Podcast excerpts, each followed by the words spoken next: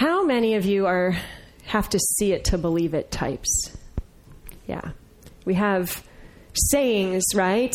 The proof is in the pudding, or whatever thing we want to say. I'll believe it when I see it. I'm a doubter of most things, especially I confess my children.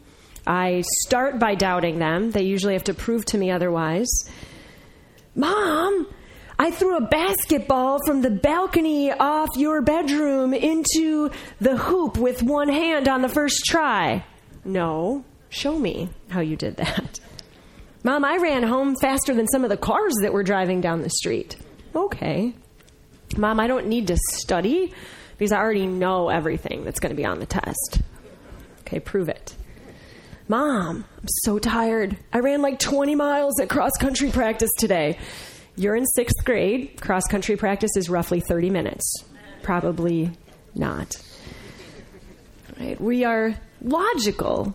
We want someone to prove to us. Prove to me you did that astounding thing that seems incomprehensible to me. Prove it to me. And we are no different when it comes to the spiritual life.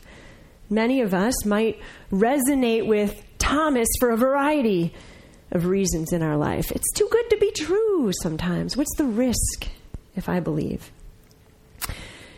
The week after Jesus' death and resurrection, and the days after Good Friday leading into Easter, were a tumultuous time for the followers of Jesus. His friends and his closest companions who had traveled with him for about three years, who had given up their economic future, their academic future, their social lives, who had given everything they had to commit to the cause of this man, suddenly had it all yanked out from underneath them.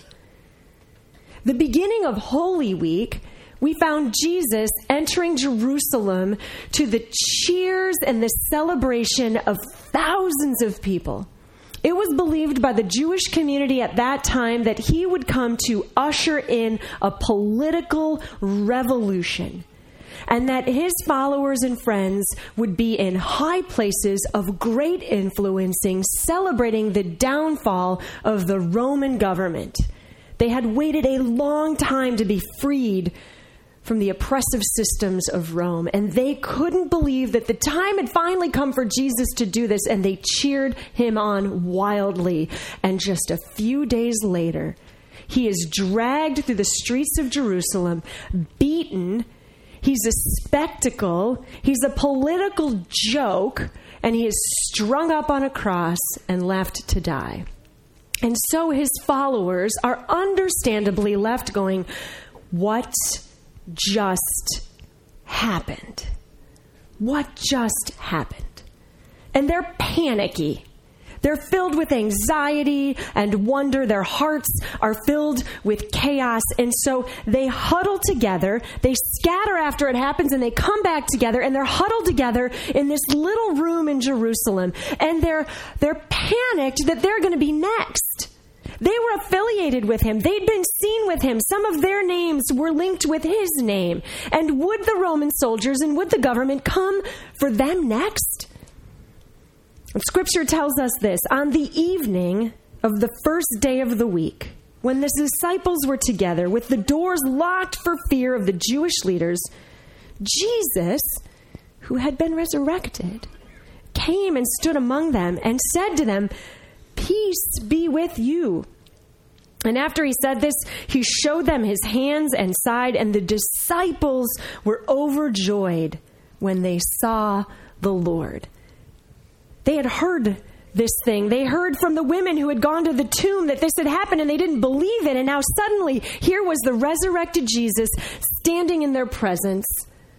And they saw and they believed. You know what? Thomas wasn't there, Thomas was missing. Scriptures tell us Thomas hadn't been seen all week. Where was he when the disciples experienced this? he was an ardent man, loyal, bold, known in other stories through Scripture as perhaps one of the more loyal among the followers. When Jesus performs the miracle with Lazarus and then it says, Let's go on up to Jerusalem to his followers. His followers say, no, no, no, no, no, something bad might happen in Jerusalem. The political climate there is a little bit too dicey. And it was actually Thomas who stepped forward and said, no, let us go that we may die with him. Let's be loyal to this cause. Let's do this. That was Thomas. And now he's nowhere to be found. Maybe he was a little bit more prone to melancholy, perhaps a little more despondent or just needing to take it all in than the rest of the followers were. Maybe it's not so much that he even doubted the rumors that had swirled about this resurrection, but maybe he just needed a minute. Do I risk on this again? Because I gave everything to this, and that man died, and now there's this story that he's been resurrected. Do I dare trust that goodness and hope are there again? That good and light triumphed over evil? He's sort of treading water a bit for a week in The Voyage of the Dawn Treader, which is the fifth book in the C.S. Lewis Chronicles of Narnia series. Lewis traces the adventures of Edmund and Lucy and their utterly irritating cousin Eustace. He traces their adventures as Prince, now King Caspian, pilots the ship for them. And Lewis tells a story that is complete with all of the adventures of a good high seas story. The children, these English school children, make landfall in the Lone Islands. They survive capture by slave traders. They repair their ship after it is ravaged by a storm. There is, of course, lost treasure and a dark cave, and a lost lord, and a greedy dragon. And the ship on which they sail is named the Dawn Treader. And the ship appears to tread water. It always in the book sails east, never west. It always sails east, and the sun is always just rising as the ship sails. And it's how it gained the title the Dawn Treader. Dawn, scientifically speaking, is the first appearance of light in the sky. It's before the sun itself actually rises up over the horizon. And a scientist will tell you that the sun falls into the category of dawn when it lifts to about 18 degrees below the horizon, which is still very much night by all of our standards. We would go outside and look up at the sky and see the stars just hanging heavy above us. It would be very dark. We might even say it was pitch black. It doesn't seem like dawn to us. But there is a moment at which the sun removes itself from night and begins to make its way up over the horizon. And it is a quiet moment, and life, for the most part, is still at that hour. Author Leonora Carrington writes Dawn is the time when nothing breathes, the hour of silence. Everything is transfixed, and only the light moves. It is the beginning of the break of dawn, and it is a sacred moment. And it is a moment that many of us find ourselves treading in different ways throughout our lives. It's the moment that all of the followers of Jesus found themselves in in the pre dawn story of Easter. How many of you have felt, or maybe you feel now, like you are treading the dawn? I mean, I know I've felt this way. We have these moments in life where chaos seems like it's going to swallow us, like it's going to drown us where we meet some sort of unmistakable grief, where we meet a sorrow or a sadness or a moment that just makes us wonder is it still night? Has that sun started to make its way up the horizon yet? Or is it going to be dark forever? And it's the moment the followers of Jesus found themselves in. Thomas is in this dark pre dawn space. He's in the same space that Judas was in, the great betrayer of Jesus, who gathered to dine and to celebrate and to lavish love on Jesus and decided in a moment of weakness to sell out Jesus for 30 pieces of silver. And the experience and the grief of what he had done overcame him so fully that he took his own life in the Easter narrative. It's the same place of despair that Jesus' mother Mary feels. This child that had such a divine presence and being in the world who she shepherded as best as she could as his mother and then watches her son die on a cross. It's the same place where impulsive, erratic Peter finds himself. After professing his undying love and affection and commitment to Jesus, and then within hours, denies him completely and acts like he's never met the man before when the pressure was on and he was asked to give an account of the people with whom he kept company. And it is the place that all of us will at least or have already found ourselves in at least once, but unfortunately, probably more than once in life, treading the dawn and wondering if indeed the light of Easter will ever come and shine on us. Evil wants you and I to believe that that light will never break up across the horizon for the past six to eight weeks, I think it is, we've been talking here throughout the series, Journey of Lent, about evil and the way evil makes itself manifest and known, and the way it moves and writhes and slithers and captures our hearts and our minds in this world. And the lie of evil that many of us believe is that the dawn is never coming evil wins. The lie of evil wins, and it thrives on our despair. Evil sells us the lie that we will be treading water, treading the dawn forever. That there will be no rescue, that there is no God, there is no wisdom, there is no goodness, there is no love, there is nothing in this world but cynicism and despair and treachery.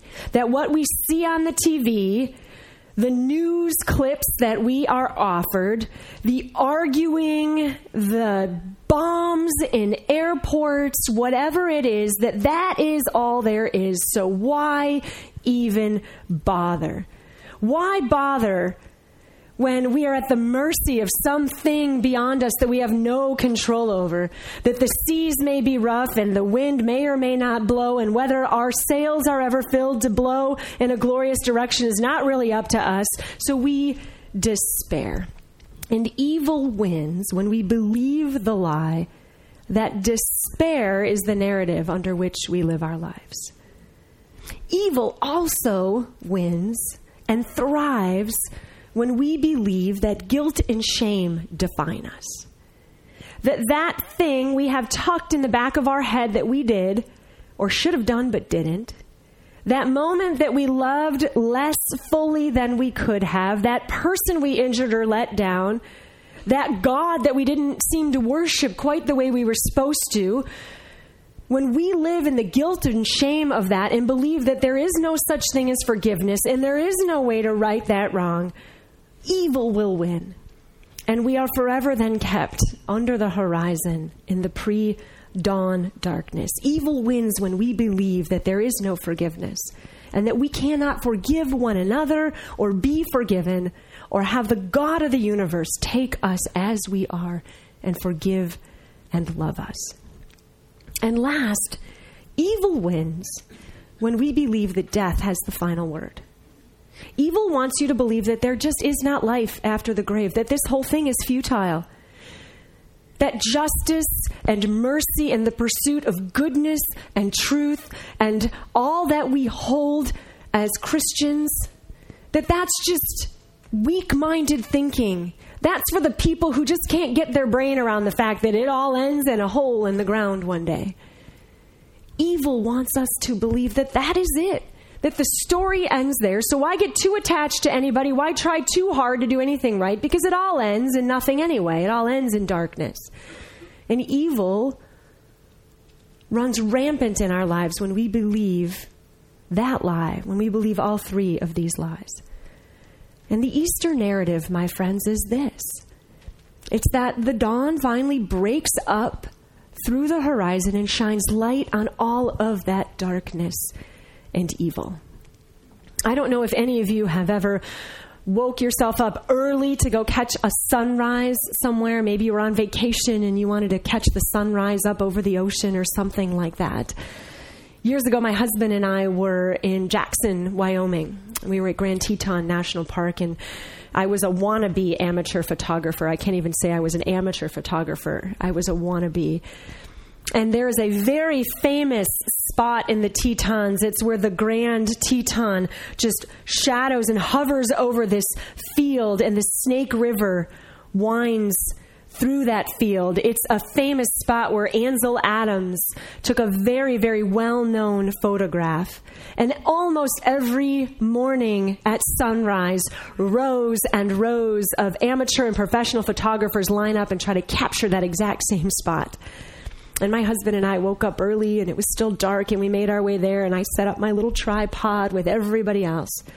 And sure enough, just as had been told, we waited and waited in the pre dawn dark, and it got lighter and lighter, but the sun hadn't cracked the horizon just yet. And all of a sudden, the sun cracked up through the horizon, and light just shot across the sky, and pink and purple and yellow and orange rays bounced off the clouds, and the steam that had been rising up over the Snake River suddenly had this bluish hue to it, and there was this rose tint that fell over the field. And I just remember standing there going, wow, it is how they said it would be. And then you just hear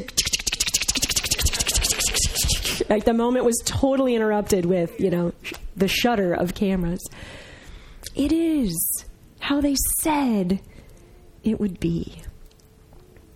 The Easter story is the rising of this light above the horizon and shining brilliantly on all the darkness of humankind. It is the Revelation 21 5 passage that says, I am making everything new. I'm going to shine down new on all of this. It is Second Corinthians where Paul says, If anyone is in Christ, the new creation has come, the old has gone, the new is here. It is the dawn of a new day. And Easter debunks the lies of evil. It reminds us that where we may trust that despair is all there is, we are told there is peace. Peace is what God gives us. And we are not promised in the Easter narrative that everything will always go perfectly exactly how we've always wanted it. That God is a genie in a bottle. I wish He was sometimes. There's a lot of things I want out of life, but I'm just not going to get them. And neither are you. And God is not here to make our every wish come true. God is here to bring us peace.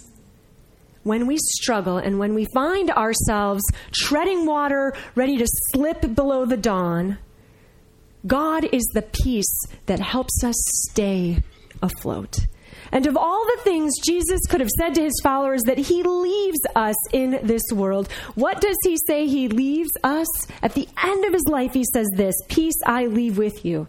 My peace I give you. I do not give to you as the world gives. So do not let your hearts be troubled and do not be afraid. N. T. Wright says that Jesus' resurrection is the beginning of God's new project, not to snatch people away from earth to heaven, but to colonize earth with the life of heaven. To bring the light and the peace and the hope of God and shine it bright all across the dark world that we share. Secondly, there is hope. The lie that you are somehow unforgivable and should wallow in shame is simply not true because there is hope and there is forgiveness. God makes all things new. Lamentations 3. We read that the mercies of God are new every morning. I don't know about you, but I need this. I'm a brat. I'm messy. My inside is ugly. I get angry really quick. And I need these mercies every single morning. There is a sign in my office that says it is never too late to start the day over. And you would think I would put that in there in case anybody comes in and I would just have this happy reminder for them. It is just as much a reminder for me. and we go through this, I go through this at my house with my kids. You know, sometimes it's before 8 a.m. and we are at each other's throats. Backpacks and lunches, and whose fault is it that somebody else's glove is missing? And we usually just go, okay, calm down. Everybody start over. We haven't even left the house yet. We can start this new. This is what God does for us. There is nothing you have done or will ever do that is beyond the reaches of God's forgiveness. The forgiveness of Easter trumps the lie that we are somehow shame filled, unforgivable people. You know what we are? We are created in the image of God. That beautiful, majestic, all powerful, all knowing, miraculous, justice oriented God, we are made in his image. We are not to live in shame, but to be reminded that there is forgiveness. And last, good wins. Life triumphs over death. And the love and the light of God are brighter than any grave and any moment of loss and tragedy. There are the darkest places of life where the light of Easter pushes through. Jesus said, I am the resurrection and the life. Even though you die, yet shall you live. The disciples knew this. They saw Jesus. They were so convinced of his resurrected body that they went on and told as many people as they could. And historical accounts tell us that over 500 people saw the tangible physical body of the resurrected Jesus. And people who followed him and saw and experienced him gave their lives with a smile on their face, if necessary, when challenged by this story because they were so convinced they had seen the physical resurrected body of Jesus. And scriptures tell us that they believed because they saw. And you know what it says? It's got something in there for us. It says, Because you've seen me, you've believed, but blessed are those who have not seen, who stand here in 2016, but have believed. This is the story of Scripture. And it's a hard place to tread and find ourselves in. Henri Nouwen says this Christ is risen. He is risen indeed. We joyfully announce it, and yet I realize that my faith and unbelief are never far from each other. Maybe it is exactly at the place where they touch each other that the growing edge of my life is. Maybe it's right where we tread the dawn before the light becomes visible. That's called astronomical dawn. There's another form of dawn that's identified by scientists that's called nautical twilight, nautical dawn. And it's when the sun has moved itself up just a little bit more, about 12 degrees below the horizon. And it's called nautical because sailors used to look forward to this version of dawn because it's when, of course, they still couldn't read their charts or anything without a candle or a lantern, but they could start on the horizon to make out land forms if they were near land. They could start to see shadows. Light had come up just enough to begin to help them find their way through the dark. And as we live into the resurrection story, we find ourselves moving up through the darkness, through the dawn, into the light. When eventually we have what's called civil dawn, where it's bright out, whether the sun is behind clouds or not. It's called civil dawn because it's where communities decide to finally turn the streetlights off. It's when curfew's over and kids are allowed to be out and not in trouble again. Right? And we live in the rising of the sun. In Luke 24, we're told that on the first day of the week, very early in the morning, the women took the spices they had prepared and went to the tomb. Eugene Peterson's translation says this at the crack of what? Dawn. And the women who loved Jesus, who were so distraught over his death, realized he hadn't received a proper preparation for burial. And they took a pile of spices with, and as was their custom, they were going to try to figure out how to get inside of that tomb and prepare his body for a proper burial. And they get up and they wander and they stagger through the pre dawn darkness and they probably tripped over some rocks and found their way along the rocky paths and they get to maybe the nautical dawn and they see, oh wow, the stone is rolled away. Under guard by Roman soldiers, a stone so big no one human being could simply roll it aside. It's gone. And the tomb is empty. And it was a pretty gutsy move to then go into that tomb. And they walk in and their eyes have to adjust again to darkness, right? And the earth and the ancient smells of dirt and decay and the humidity inside of a tomb met them, and their eyes adjusted, and they realized the body of Jesus was gone. It was gone. And they were wondering about this, scripture says, when suddenly two men in clothes that gleamed like lightning stood beside them angels. And in their fright, the women bowed down with their faces to the ground. But the men said to them, Why do you look for the living among the dead? He is not here, he has risen. Remember how he told you while he was still with you in Galilee that the Son of Man must be delivered over to the hands of sinners, to be crucified and on the third day be raised again? They suddenly got it. says they remembered his words. You can see him going, Oh, that is this? Yes. And when they came back from the tomb, they told all these things to the eleven and to the others who then would be later gathered in that room. And it was Mary Magdalene and Joanna and Mary, the mother of James, and the others who were with them. They all told this to the apostles, but they did not believe the women because their words had seemed too good to be true. It was like the Thomas moment. No way. Peter got up and ran to the tomb. Bending over, he saw the strips of linen lying by themselves, and he went away wondering to himself what had happened. And then they gathered. And then Jesus came into that room and showed himself to them. And a week later, Thomas finds them and he shows himself to Thomas. And no longer would they, nor no longer do we, need to tread the dawn. The sun has risen. Amen, Amen right? John 1 5. The light shines in the darkness, and the darkness has not overcome it.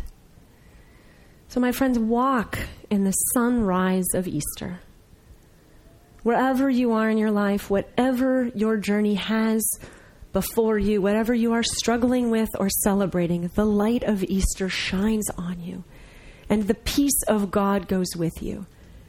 And in the invitation of Easter is to believe and to give our very lives and souls to that Jesus and follow him as he sets about to make the sun rise over every dark place that ever was and ever has been and ever will be.